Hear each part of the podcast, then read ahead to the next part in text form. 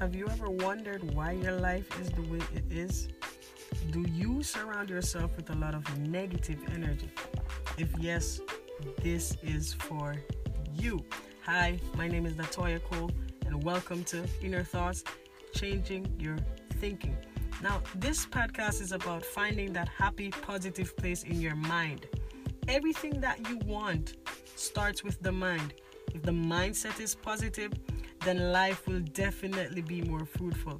Oftentimes, people are stuck not because they don't have the ability to grow, but because they don't have the right mindset.